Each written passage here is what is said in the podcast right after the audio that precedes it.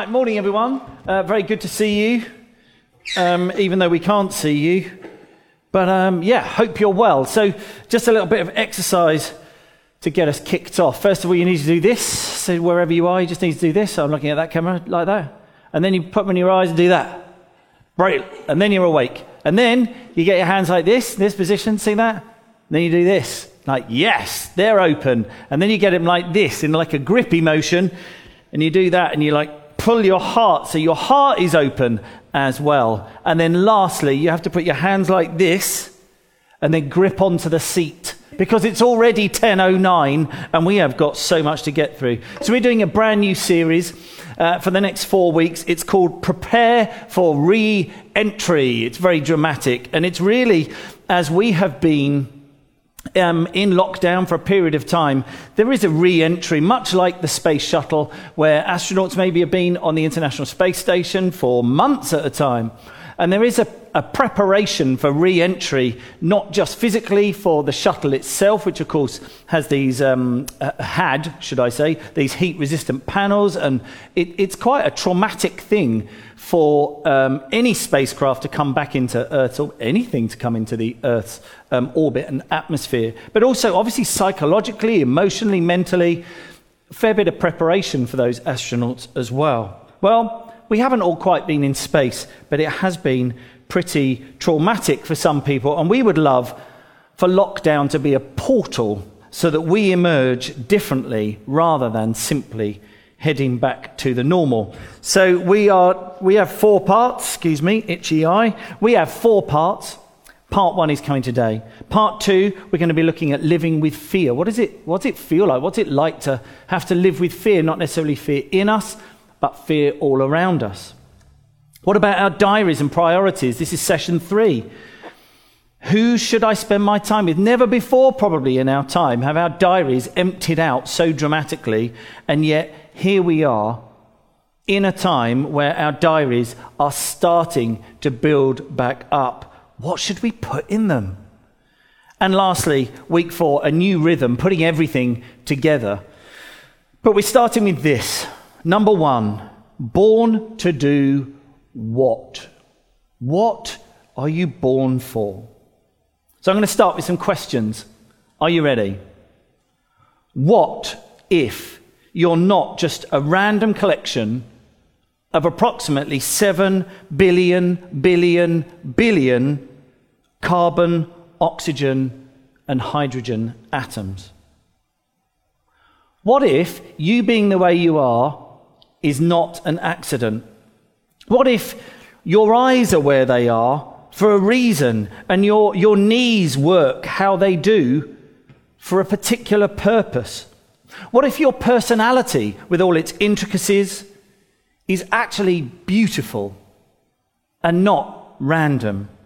Your ability to think and feel. What if your uniqueness isn't an accident at all? So, this question what if you're designed? You're crafted. You've been fashioned. What if you're designed? Well, I got to this place 34 and a bit years ago. It was January the 30th, 1986. It was during the teacher strikes, and I was at home. And I've told this story before, but I'd connected with a local church group. To be honest, I went to that church, A, because my sister did, and then B, because my sister did. I could see there were a lot of nice girls there. So, what better reason to go to church, right? So, as a young teenager, I started going along. And many of them there had had this event happen to them, as far as I could see, where they had connected with God. They'd made commitments, as, uh, as the, the wording was. And their lives seemed to be changing as far as I could see. They were deeply moved and changed and motivated. So there I was, sat in my lounge, 30th of January, 1986. It was a Thursday, two days actually after the Space Shuttle Challenger exploded, not long after takeoff. And I asked myself, huh, what if I'm designed Do you ever find things lying around your house, out on a walk or on the beach, or you find something and you, and you pick it up and you sort of go, what, what, what is that? Like, wow, that's, yeah. Eh. You look and instinctively it speaks of design. You think, well, I can, I can see this has been this has been made for something, it's been designed, and you have a look at it, you ask anyone else in the family, and then you do the only respectable thing you can do you pop it in the man drawer. And then at some point, in years to come, when you decide to clear out your man drawer, you'll look at it again and go, yeah, it definitely belongs to something. It's a definitely, I'm going to pop it back in the man drawer.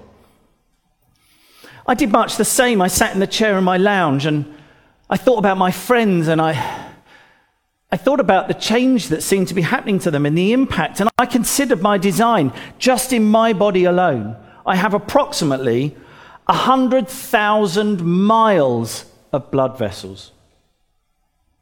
I have a complex balancing system that means I can stand, I can walk, I can even hop.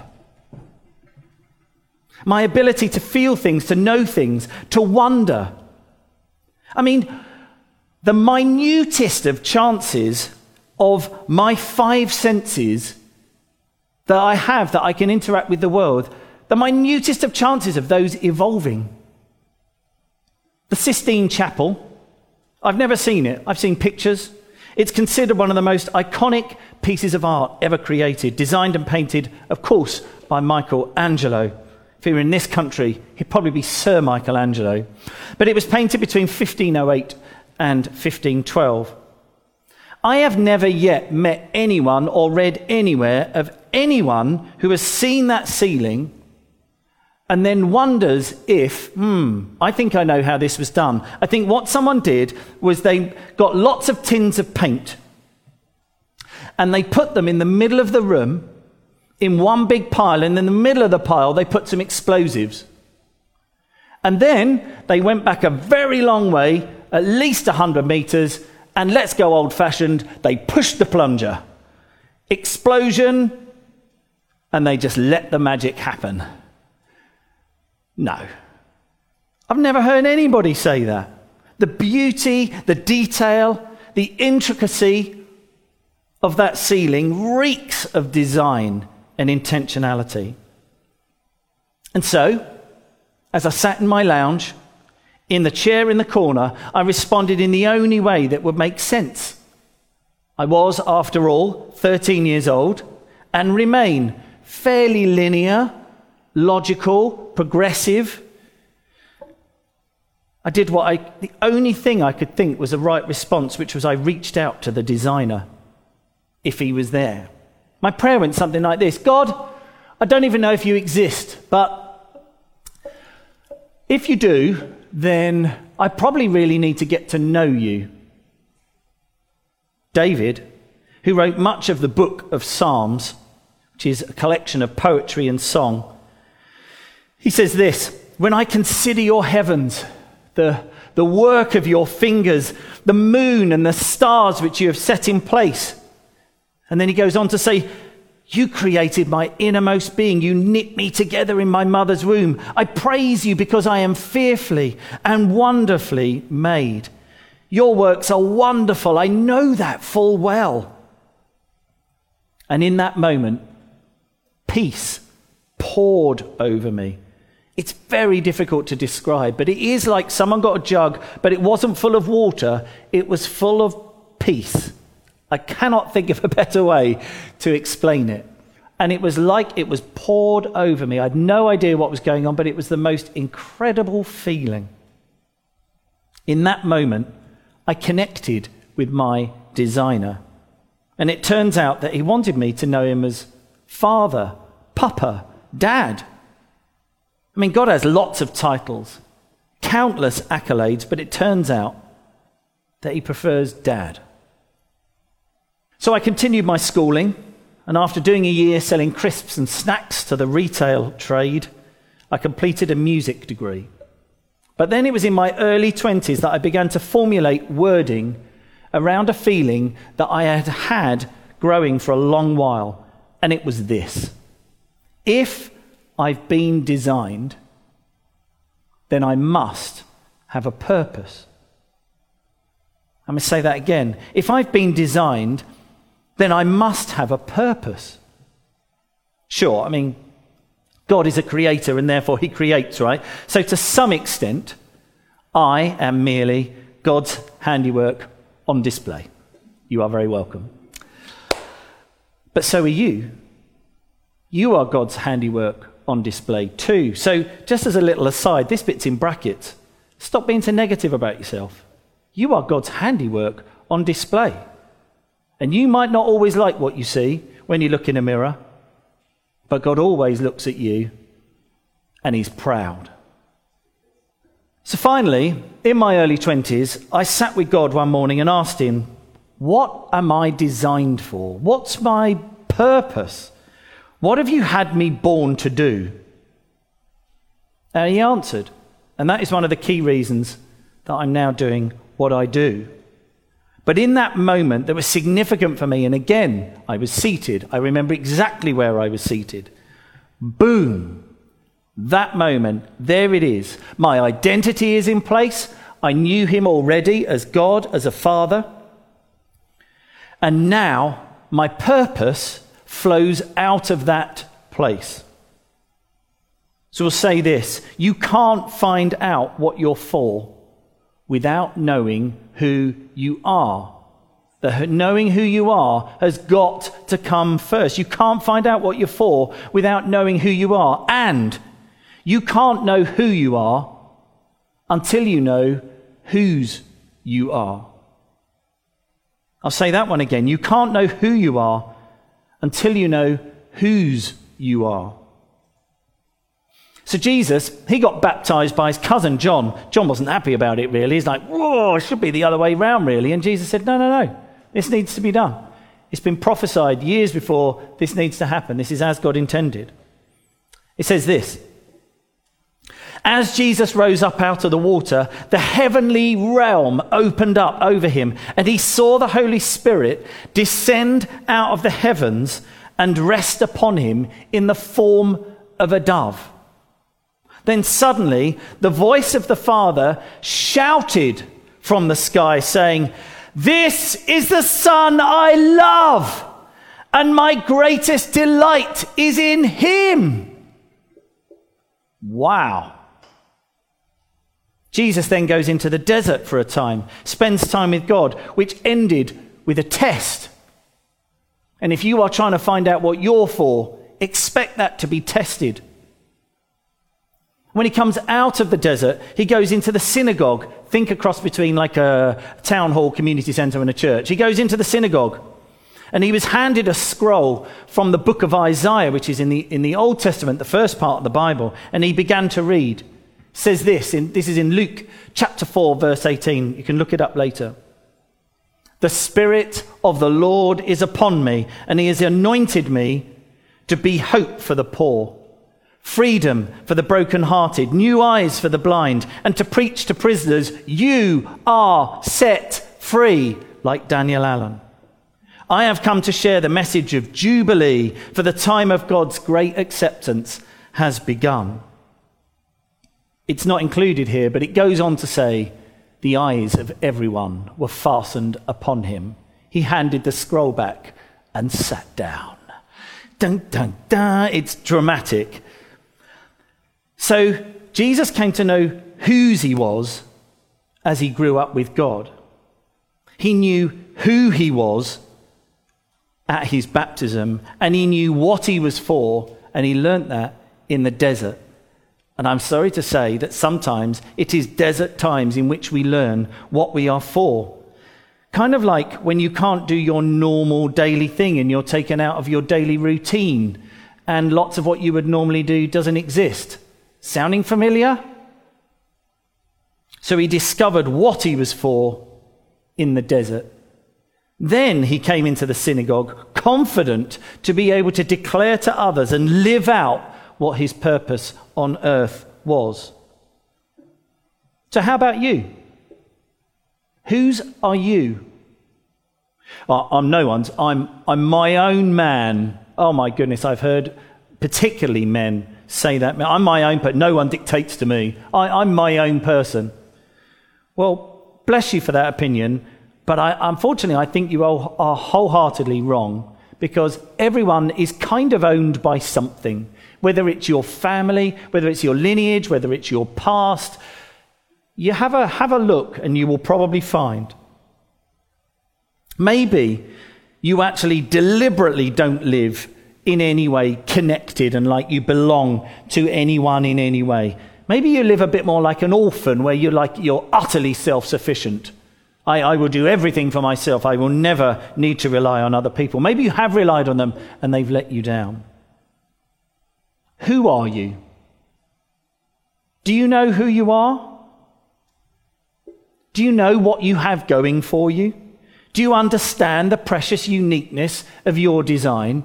You're not just a, a, person of which there are, look, nearly 7 billion others. No, not of you, there's not. There's one of you, just one. You might even be a twin, there's still only one of you. So, whose are you? Who are you? And what's your purpose? What's the contribution that only you can bring? How has God planned for you to bring about his plans in other people's lives? How are you to be making life richer and fuller for others? And I think that as I've just said those words, there's someone who's just answered that, and I think you answered it inside. I don't think you even voiced it outside. How can I make life richer and fuller for others? And I think you've just said, get out of the way. And that's a lie. It is not the truth that you need to get out of the way. So, as we prepare for entry and we come out of re entry and we come out of lockdown, now, right now, today, this morning, is the perfect time to find out whose you are. It's a great time to ask the question of who you are and what you were designed to do. What's your purpose? I believe only really God can truly help with those answers. Only the original designer, creator, can reveal the thoughts, the care, the attention to detail. For any art buffs who've looked at the Sistine Chapel, and they've looked at the ceiling, they would probably love just a few moments with Michelangelo to ask some questions. Wow, how did you do that? Why that? Why that? Why that shape? Why, why that angle? Don't let the enemy whisper lies in your ear about whose you are.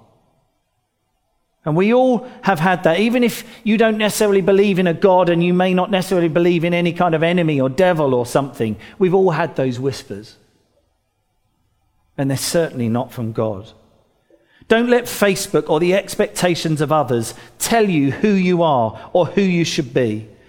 And please don't fall for the lie that you were born for nothing, that you have no purpose, that God has no plans for you.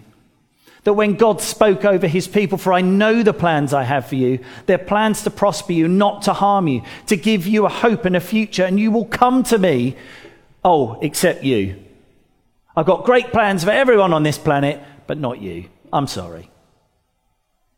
It's just lies. It's lies. So let's just take a moment and let God begin to speak to you. Maybe you'll take some time this week to just reflect on whose are you? To look a bit more at the question, who are you? What makes you tick? What's unique to you? What's precious about you? And I think once you've got those two at least slightly in the can, you can move on and say, What's my purpose? What's my purpose? What am I here to do? What, God, what did God design me to do? Like when we find that thing on the ground and we go, What was this designed for? This has got a purpose. This isn't random. So let's just take a few moments. Holy Spirit, will you speak to people, even right now, that they would understand whose they are, they would understand who they are. And from there, they would know exactly what they were designed for. I think even right now, on the subject of purpose, I think even right now, I can see God dropping like um, they're like little random, but they're like little fireballs. They're like little ball bearings, but they're incredibly hot and, and like he's just dropping them. He's just dropping them into people's hearts and lives. But God's saying it may look like a ball bearing, but this is a seed. This is a seed, and this is going to, this is going to do something in you that, that, that gives you the, the knowledge, it gives you the wisdom, it helps you with the courage to be able to step into the thing that God has for you.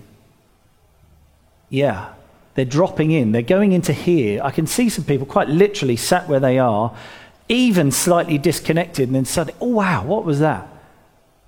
Connect with God, ask Him about it.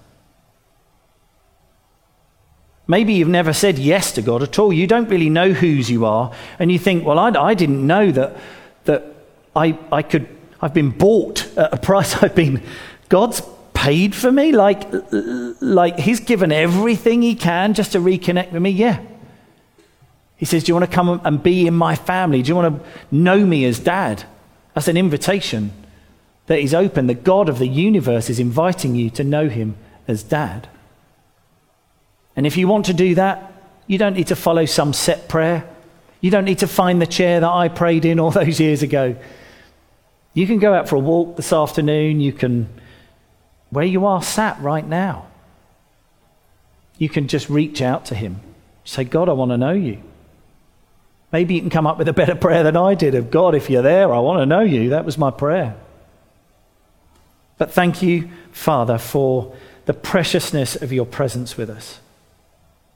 Thank you that as we emerge from lockdown, you are not looking for us to go back, but we have the opportunity to forge a slightly different path, to live out of and into our purpose. What you had us born to do. Give us the courage to embrace that. Throw everything else aside and run after it. Amen. If you would like some prayer, you can hop over to church online. The address will come up um, and you can head there, and there'll be people there waiting who would love to pray with you. Other than that, we hope you have a fantastic week. Thank you so much for trusting us with your Sunday morning. Lots of love from us to you. We will be looking to get back into this room at some point. Obviously, government guidance has come out. Stay tuned. We will keep you updated with how we are doing on that. Have a brilliant week. Lots of love from us. See you soon. Thanks for listening to our podcast today, and we hope you enjoyed it. For more information, visit ashfordvineyard.org or maybe drop into something if you're nearby. In the meantime, have a great week and know just how loved you are.